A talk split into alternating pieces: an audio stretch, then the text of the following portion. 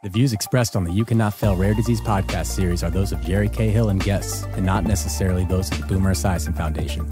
Nothing on the Rare Disease podcast series should be considered medical advice. Such advice can only be provided by a medical professional who deals with rare disease. The Boomer Esiason Foundation and Jerry Cahill cannot be held responsible for any damage which may result from using the information on this podcast series without consulting a medical professional.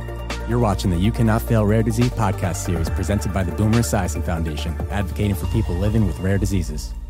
Hello, everyone, and welcome to You Cannot Fail's Rare Disease Patient Education podcast series presented by the Boomer Esiason Foundation, advocating for people living with rare diseases.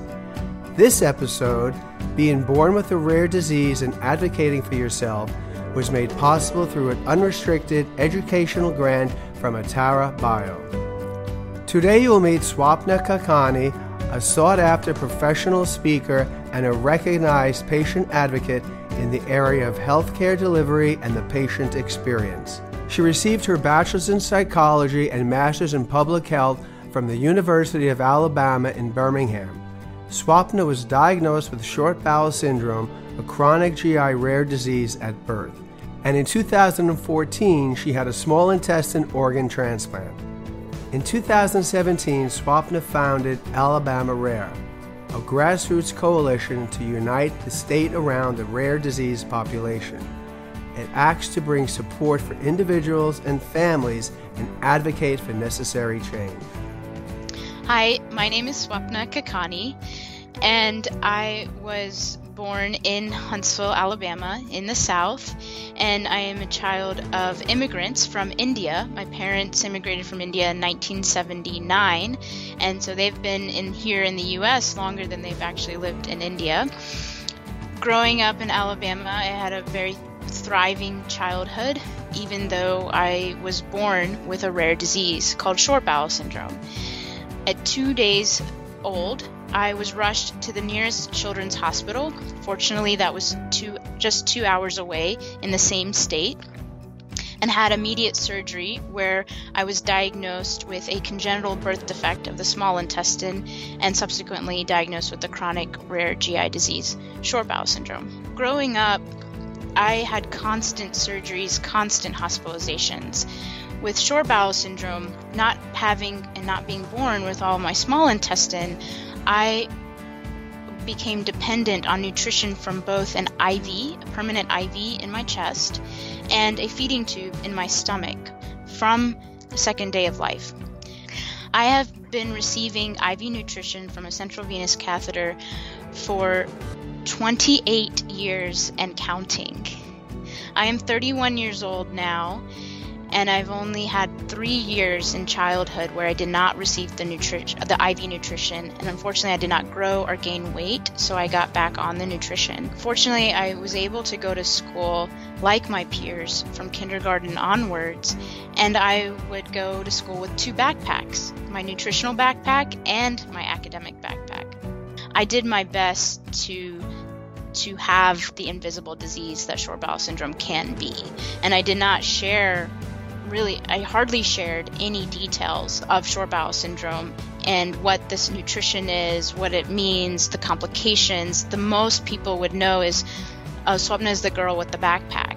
We were referred from a, our pediatric surgeon to, to an adult center that specializes in short bowel syndrome, and we were uh, proposed with a surgery, another abdominal surgery, and I was so certain, I just had this confidence that, that this surgery, this one would be my last. This surgery, this hospitalization would be my last. And and uh, I will hit the ground running, and it was kind of, the picture was painted for me as well. And unfortunately, immediately after the surgery, I just had subsequent complications. I had bowel perforations after bowel perforations, and then other complications appeared that are called fistulas.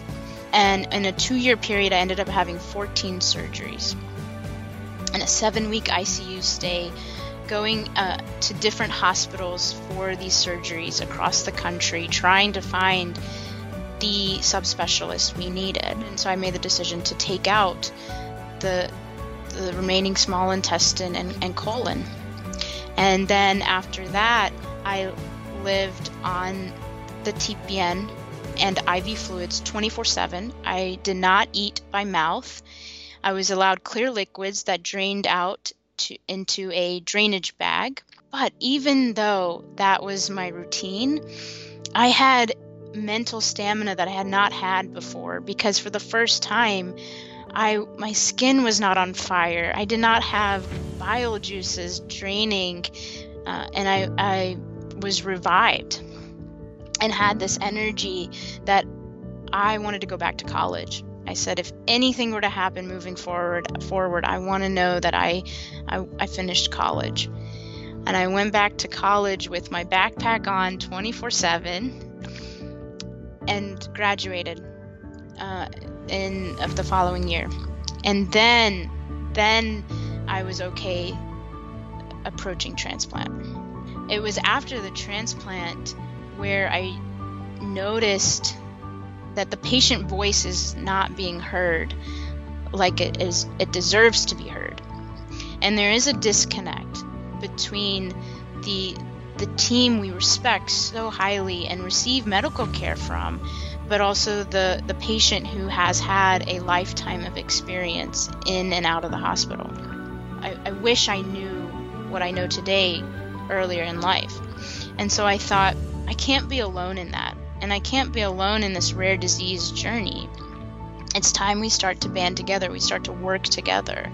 And that's how Alabama Rare was born. So I, I, I, grew, I created an umbrella organization for the state's rare disease community to um, give support, education, uh, legislative advocacy, and awareness to the rare disease community in the state, but also celebrate the various stakeholders that are that diagnose, treat, and advance rare disease in the state, celebrate what we do have, and then work together, collaborate to move forward.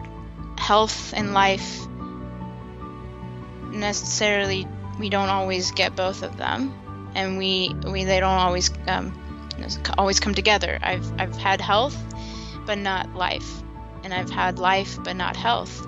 Uh, bedridden, stuck in the hospital, um, just trying to survive. And so having health and life and using that model to be an advocate to my own medical team, to show my goals, to to live with this journey, not survive, and be treated beyond the patient label, but rather a human that desires health and life. We hope you enjoyed this podcast. Be sure to like, subscribe, and hit that notification bell on the Boomer Esiason Foundation's YouTube channel so we can keep you up to date on the latest educational programs for the rare disease community.